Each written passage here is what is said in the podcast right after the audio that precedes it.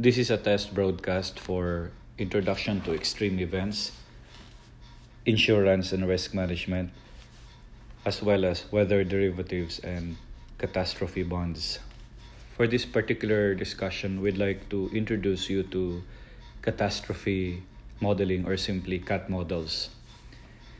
A catastrophe model is a computerized system that simulates events and gives the magnitude of the events and other relevant parameters, as well as the amounts of losses due to the events.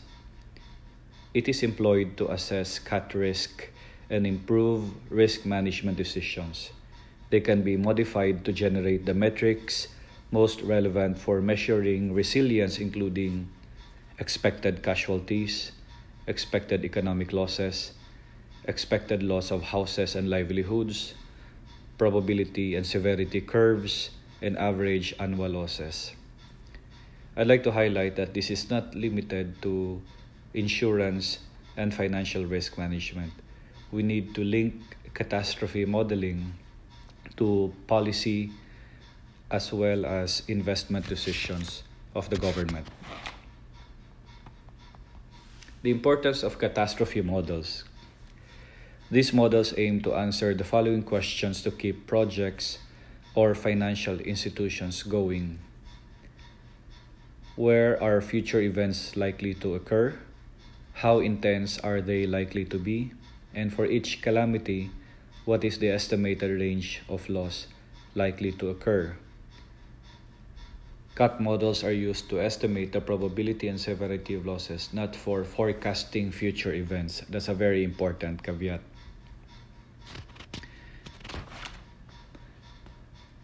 We'd like to share the structure of catastrophe models, which also serves as the foundation for CAT risk management.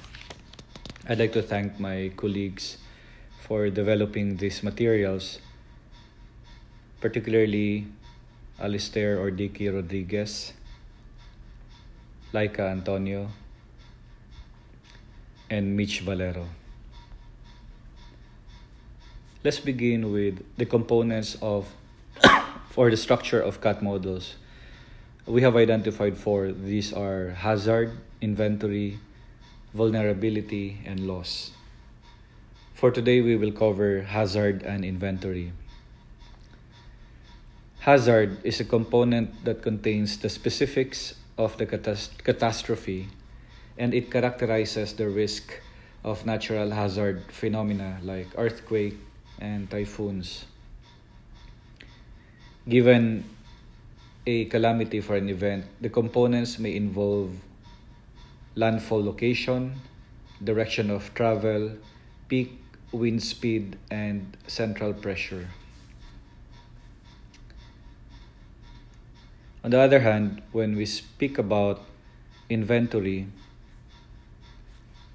which actually pertains to the exposure data module, and it is used to characterize the inventory or portfolio of properties at risk and also to determine the location of each. According to Grossi, Kunreuther, and Windeler, a common process tagged into this module is geocoding or geocoding, which is the assignment of geographic coordinates to a property based on its location descriptors. This is one field that is experiencing some interesting innovation, particularly on the use of satellite images as well as spatial analytics dimensions. In this component of a CAT model, inventory is the most important parameter to characterize the location of each property at risk. Going back to hazard, these are the four questions that need to be answered or addressed by the model. How intense are the, cat- the catastrophes likely to occur? How frequently are they likely to occur? Where are when are they likely to occur? And where are they likely to occur? For inventory, these are the questions that need to be addressed. What is the intensity of each event at each location? How do local conditions affect the intensity? And what are the locations of the properties?